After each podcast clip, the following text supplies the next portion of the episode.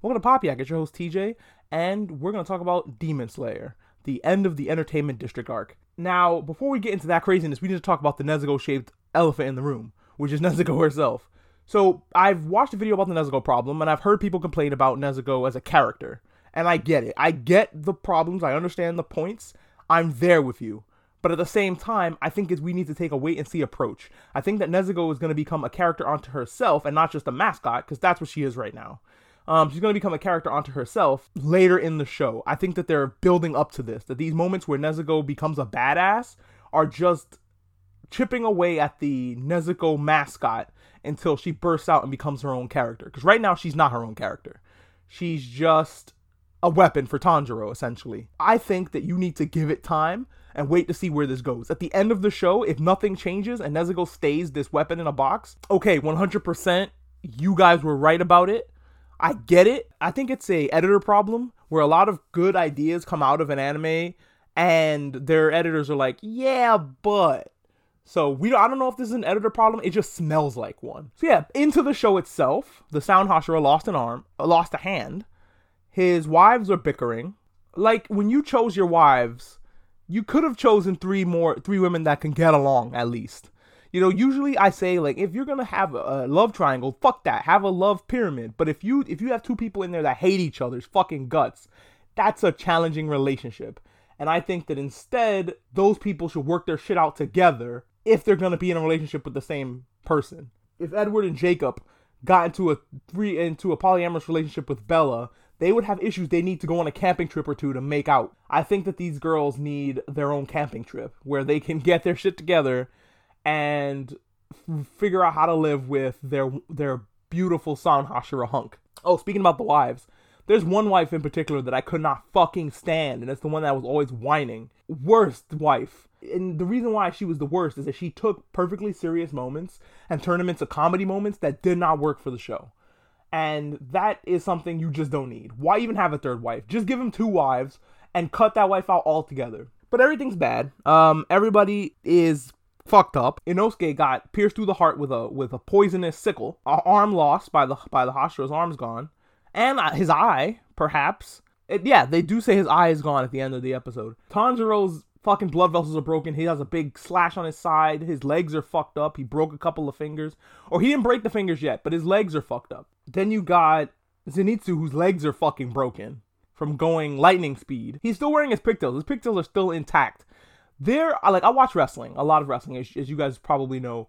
When a wrestler goes into a match with a ponytail, that shit is just is obliterated by the end of the match usually. I'm so impressed with Zenitsu's pigtails. The city is on fire. All the people that were in that city, Tanjiro's just hoping that they survived. Because who the fuck knows? We saw some people on the outskirts of the city, or they were being led out of the city by the ninja wives but we don't know if they all actually escaped. There's probably a lot of casualties. The ugly demon goes over to Tanjiro and he's like, Become a demon, you know? And Tanjiro's like, I saw this play out before. The minute the guy turned down the opportunity to become a demon, he got fucking killed. I am ready to walk in Rengoku's footsteps right now and tell you go fuck yourself, sit on it and spin. I ain't turning into a demon. Instead, I'm gonna give you my signature move, the headbutt of doom.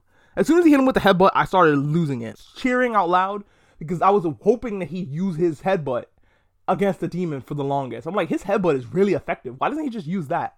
Uh, it was really effective here, especially since the demon broke his fingers like an asshole. And I get what they're trying to do here. They're trying to show you, and this is something that I was that kind of put some balm on the Nezuko problem a little bit. It, it kind of soothes it a bit. What they showed us was Tanjiro and Nezuko in a mirror with the siblings that became demons, and they're so they rely on each other so much, they're the same demon number. And if Tanjiro would have accepted this demon's invitation, he would become just like him and his sister, where they are working in unison as a unit. And it showed us how important Nezuko was to Tanjiro and the story in general by showing how important this demon sister was to him and how easily Tanjiro can slip into that, slip down that road, even though Tanjiro is not even fucking tempted. He's like, go fuck yourself. Here's a headbutt but it's it's supposed to be looking at Tanjiro and Nezuko in a mirror. Godlike Speed Thunder is the coolest shit that we've seen Zenitsu do. Inosuke has the ability to move his organs around in his body. Sure, he's self-trained to do weird stuff. He can do that. He can do the contortionist stuff. So I'm assuming that that makes sense. That seems to make sense in my brain anyway. So I was okay with this. Sound Hashira has a way to see people's abilities and shit as a musical score, the way Tanjiro kind of smells a thread. And that in itself was fantastic. And I would have loved to have more information about that or see more of it happen. Because that was cool as fuck. Yes, the fireworks were cool as fuck. And yes, I heard what the creator said that all those effects you see aren't real. That's just flare and extra fan. No, that's really happening. Otherwise, Zenitsu is just literally flying. I understand what the author said. The author is wrong. And a lot of times that happens. Where J.K. Rowling is like, oh yeah, Gandalf was gay this whole time. And you could be like, sometimes the author is wrong. J.K. Rowling is wrong about a lot of things. But let's not get into that. Tanjiro's scar turned into fire. And we saw his demon mark in action. Because I remember hearing about demon marks before and learning that the Sound Hashira has one, but it didn't really do anything in this arc, which was a fucking bummer. And now the eye that he had the mark over is fucked. If, it, if you got one, show me what it do. Take your demon marks out because I'm trying to see them. Nezuko it becomes the Deus Ex Machina of this episode, and she goes to everybody and uses her Demon Fire. This is not the first time she's done it, though. We've seen her use Demon Fire before, and to great effect. So this, again, this is another thing that doesn't bother me. The only thing that bothers me about it is, oh no, poison. Nezuko got it handled one, two, three. It, it kind of was handled a little too easily. Whereas in the last arc, Zenitsu needed to sit out with his tiny fucking spider arms and have them grow back. So I thought that that was a little too easy, even though they've shown this power before and it makes sense. I forgot that Zenitsu has amazing hearing. So when he he when he goes, oh, I can hear these characters over there. That's how you can find them. I was like, oh shit, yeah, that's right. I honestly thought that the author had forgotten about those powers until they brought him up again. Like, oh yeah, it looks like the the author was rummaging rummaging through his book and going, Zenitsu has the power to hear things. I should add that real quick, just so that people don't think I forgot. We know you forgot, boo. It's okay. The heads of the demons, after they get chopped off, roll comedically to each other and they start bickering.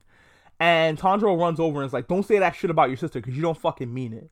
And then we get the demon backstory, which Tanjiro doesn't get to hear, but it still happens, and Tanjiro's still crying about it because he sees himself in them, which ta- which shows you more that Tanjiro believes him and his sister are a unit, and he doesn't see his sister the same way that people who are looking in on the relationship as viewers see their relationship. The demon's backstory is tragic, but like I didn't care. He's still a motherfucker. But at least we get to see the origins of the demon. And the fact that Tanjiro didn't learn about it so that he could start blubbering made me care even less about their backstory. Um, the worst part of this episode, and by worst I mean like from a fangirl's perspective, the Sound Hashira has to fucking retire, or he wants to retire. They were talking about retirement. You're talking about retirement. That is a death flag. Can they really kill two Hashiras on us? They didn't. He's fine. The Snake Hashira showed up and he was like, okay, I'm done fucking around with Naruto for a minute. What's going on here? And then we're like, that's what took you so fucking long to get here? We have regular fucking demon slayers come out here and bust ass. We killed one of the upper rank demons. Tanjiro collected the blood, which I swear to God was another thing that the author forgot about. Because I was recently watching the episode where they introduced that with a friend of mine, and I was like, yeah, I think that they forgot about the idea of taking blood from demons, but it has to be upper rank demons. They have to be important and then it gives it to the cat that disappears. Love that. That one I think that the author didn't forget about, but hoped we forget about, so that when it happened again, we'd go, oh, nobody died. Except for the demons, which is great. And maybe the Matt Mercer character is dying. He's coughing up blood, but maybe he was doing that for a while, and this is not new. His caretakers were like, oh, to patch him up. Also, those little girls are his daughters. Aw. Here's my hopes for the next season. I hope the next arc has less being in the hospital. Okay, give us one episode of that and then move the fuck on because I my patience. And I hope it's cool. I hope we see some more Hashira. I hope we get more than one Hashira in this next season. And I hope that the cool shit happens sooner. I'm not the person that's like fight, fight, fight, but the hospital stuff felt really tedious. Like it lasted a long time.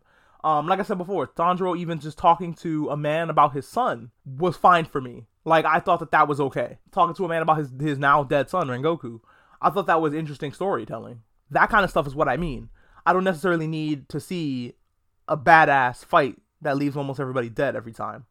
Um, I just want to see the story progress. And I guess the story does progress in they trained and learned these new abilities. I'm a little overseeing that. This world is so big and large, I don't want to be stuck in the, the butterfly hospital. But that's my thoughts on the entertainment arc. Are is this the end of the season or are they going to continue? I'm not sure. You guys let me know if that's the case. Thank you so much for watching TV with me.